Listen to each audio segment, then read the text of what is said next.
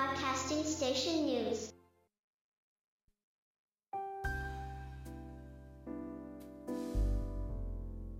はい、みんなお父さん、ザッキーです。えー、2月19日、えー、1時。36分、配信予定でした、ピンク放送局ニュース。の時間でございました。えー配信予定でしたっていうのはですね、えー実は寝てしまいました。酔っ払って。収録できませんでしたってことでね。はいえー現在時刻は何時でしょう？多分ね2月19日の、えー午前9時を回ったぐらいだと思いますが、この収録をさせていただいております。ね。えー都合、えー8時間遅れぐらい、ね。えーの配信でございます。はい、えー土日を挟みましたので、えーピンクシュ、えー放送局ニュースは16日の早朝、えー排水の魚トーク、ニビリョさんのトークの、えー収録のお話からスタートいたします。えー2月16日2時36分に、えー収録配信されましたニビリョさんの収録のタイトルは「可愛いい柴犬と出会ってトゥントゥンクっていうの？ハートした話ってことでねなんか、えー歩いてたらねトーストの焼き目色のような 柴犬がにね、まあ庭にいたんでしょうね。足音が聞こえて、ちっちゃちっちゃってね。で、目と目が3秒ぐらいあったらギャン泣きされたというね。まあ犬好きなんですよ。確かに柴犬のあの、毛並みとかね、あの色の感じっていいですよね。うん。まあなんか、ニビロさんが 可愛いと思った瞬間にギャン泣きされたというね、えーその雰囲気が非常に楽しい感じの収録でした。まああとね、空を飛ぶ話、あのね、夢の中で空を飛ぶ話っていうのをね、えー Windows のココパイロットっていう AI、うん、ちょっとこれ知らないんですけど、もしかして、なんかね、あの、勝手になんかいろいろ AI が答えてくるやつ、あれなのかな？うん。で、夢の中でね、空を飛ぶ話についての心理的な解析とかお話しされてます。まあ、ニビリュさん自身はあまり飛んだ夢はね、見てないようなんですけど、落ちる夢が中心だそうですけど。はい。皆さんはどんな夢を、ね、空飛ぶ夢を見てるでしょうか？さっきもあまり空飛ぶ夢って見てないような気がしますね。空飛ぶ夢というか、なんか宙を浮いてる夢みたいなのはあったような気がします。まあ、俗に言う、幽体分離、えー宙に浮いて、ね、寝ている自分が見えるという。はい。皆さんもよろしければ、ネビロさんの白を聞いて、宙を浮いてみてください。そして、えー16日の、えーね、えーもう夕方から夜になって、えー19時36分から悪い熊さんの役に立役立つかもラジオ、えーこちらもね、10回ということでね、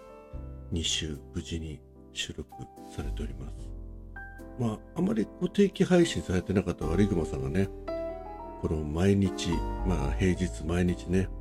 収録を上げていらっしゃるってことは、なんかピンク放送局の効果かなと。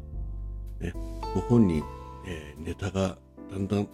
なくなってきてるような、そんな雰囲気はありますけども、そこは悪い熊さんの根性でですね、えー収録配信続けて、ね、まあ無理しない範囲、楽しい範囲でね、やっていただければということで、3月16日のダイヤ改正で北陸新幹線が延伸されるけども、一駅だけ乗ろうかどうか、えー一人悩み続ける収録が されておりますので、えー、ぜひ皆さんも聞いてみてください。そしてですね、ちょっとあの概要欄見て、あの、ハッシュタグが抜けてるのが気づきましたんで、えー、ハッシュタグピンク放送局099ね、099っていうのは悪い馬さんのね、配信番号でございますね。えー、こちらの方を概要欄に追加してください。えー、ちょっと過去配信ちょっとチェックしてないんですけども、ぜひチェックしていただいて、えこのハッシュタグを、え選んでいただくと、悪いグマの役立つかもラジオ、こちらが最初から聞けるようになるはずです。ぜひチェックお願いします。そして、えー、その後20時からね、2月16日の20時からきなさんの読み聞かせということでね、えー、なんか15日、この前の日がね、ガリレオ・ガリレイのさんの誕生日だったということで、えー、ガリレオ・ガリレイさん、えー、実験する近代科学の父、ガリレオ・ガリレイという、えー、木梨さんの書かれたね、えー、絵本を、えー、朗読されております。まあ、この中でね、ガリレオ・ガリレイさんがね、あの、が勉強した教科書は、そのガリレオ・ガリレイさんがのからさらに2000年前のアリストテレスさんのね、教科書が使われてたっていうのがお話しされてます。で、まあ、アリストテレスさんは、実物を見ないか、見なければ意味がないってことでね、いろんなご自分の目で検証されたものをですね、教科書にされて、で、その教科書からさらにガリレオ・ガリレイさんがね、その教科書に疑問を持ってさらに実験っていうね、えー、段階に至っていろんな素晴らしい実験結果による、えー、近代科学を築き上げたというお話をされてます。ぜひ勉強になりますのでお聞きください。そしてその後21時16日ですね。マッコのこれって何なの？こちらも10回目ということでおめでとうございます。今回のね、これって何なの？はですね、マッキー油性ペンのね、えー、極細と、えー、細字ね、えー、こちらを愛用されてるんですが、片一方だけ減ってしまって、これって何なの？ってことでね、えー、使わない方が余ってんのに使わない。これって何なの？みたいな。さっきこれ聞いて思ったんですけど、使える方を使えなくなった、ね、2本あったら、それをこの付き合わせてしばらくくっつけておけば、極細がまた使えるようになるんじゃないの？と思いましたけど、はい。蛍光ペンもね、平たい方しか使わないので、細い方が残っちゃうけどもね、えー、その細い方で平たい方に、えー、インクを補充してみたらどうなのと思いました。はい。そして その後、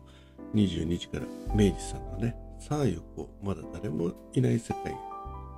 い。これは若い人たちが元気な会社は伸びるっていうね、お話で。なるほど、と思いましたね。えー、ザッキーがいる職場はですね、年寄りしかいない職場ですね。一番若手が、それでもね、40代の人が、えー、去年帰ってきて、少しね、えー、年齢は若かったんですけど、えーえー本当に60代を過ぎた人たちがもう3人ぐらいいるのかな。さっき含めて4人かな。はい。ということで、食卓が半分、ね、えー、正規社員の方が半分という職場ではございますが、はい。まあ、最後の方でね、はい、アメリカ大統領のね、えー、この選挙があるけども、なんであの2人がね、また戦うんだってね、ちょうどね、うちの家内も同じこと言ってました。あれだけ人口がいるアメリカで、なんであの年寄りたちが大統領の候補なんだと、ね、いうことをおっしゃってました。あとね、ラジオトークは長生きしてる方のね、経験があって有利だよ、なんてことをおっしゃってますけども、その中でね、同じ引き出しも何回も引っ張り出してる。まあ、ザッキーもその古いでございます。はい。えー、そして、えー、日が変わりまして、2月17日土曜日ねえー、木夏さんが、えー、20時、えー、定時配信ということでね、もう、木夏さんは休みなしで、えー、配信されてます。えー歌は友達から好きを歌われてます。ぜひお聴きください。懐かしいですね、本当に。何年ぶりに聞いたかなと思いましたけど。そして、えー18日日曜日の朝7時からは、なるラジってことでね。はい。えー、と、ね、本当ラジオらしいラジオ構成で、ね、コーナー、えこんな〇〇はいいやんってことで、えー寄せられたお便りに対して、すごく話を展開しておりまして、えーツイキャスの声真似、とつまちという、えー、へーと思ってね、こんなことがあるんだ、ね、ラジオトークとは逆なんだとかね、いろいろ。聞いてて面白かったです。そして、ちょっとね、昨日15時30分、ピンク放送局からお知らせっていうのを流してますので、お聞きください。そして最後になりますが、20時、えー18日日曜日の日曜日ね、えー桜のイラストが綺麗な、えー島本達夫さんの誰も読まない石川淳の山桜を、えー朗読されております。では、えー今日はこの辺で、どうも最後までお聞きいただきましてありがとうございました。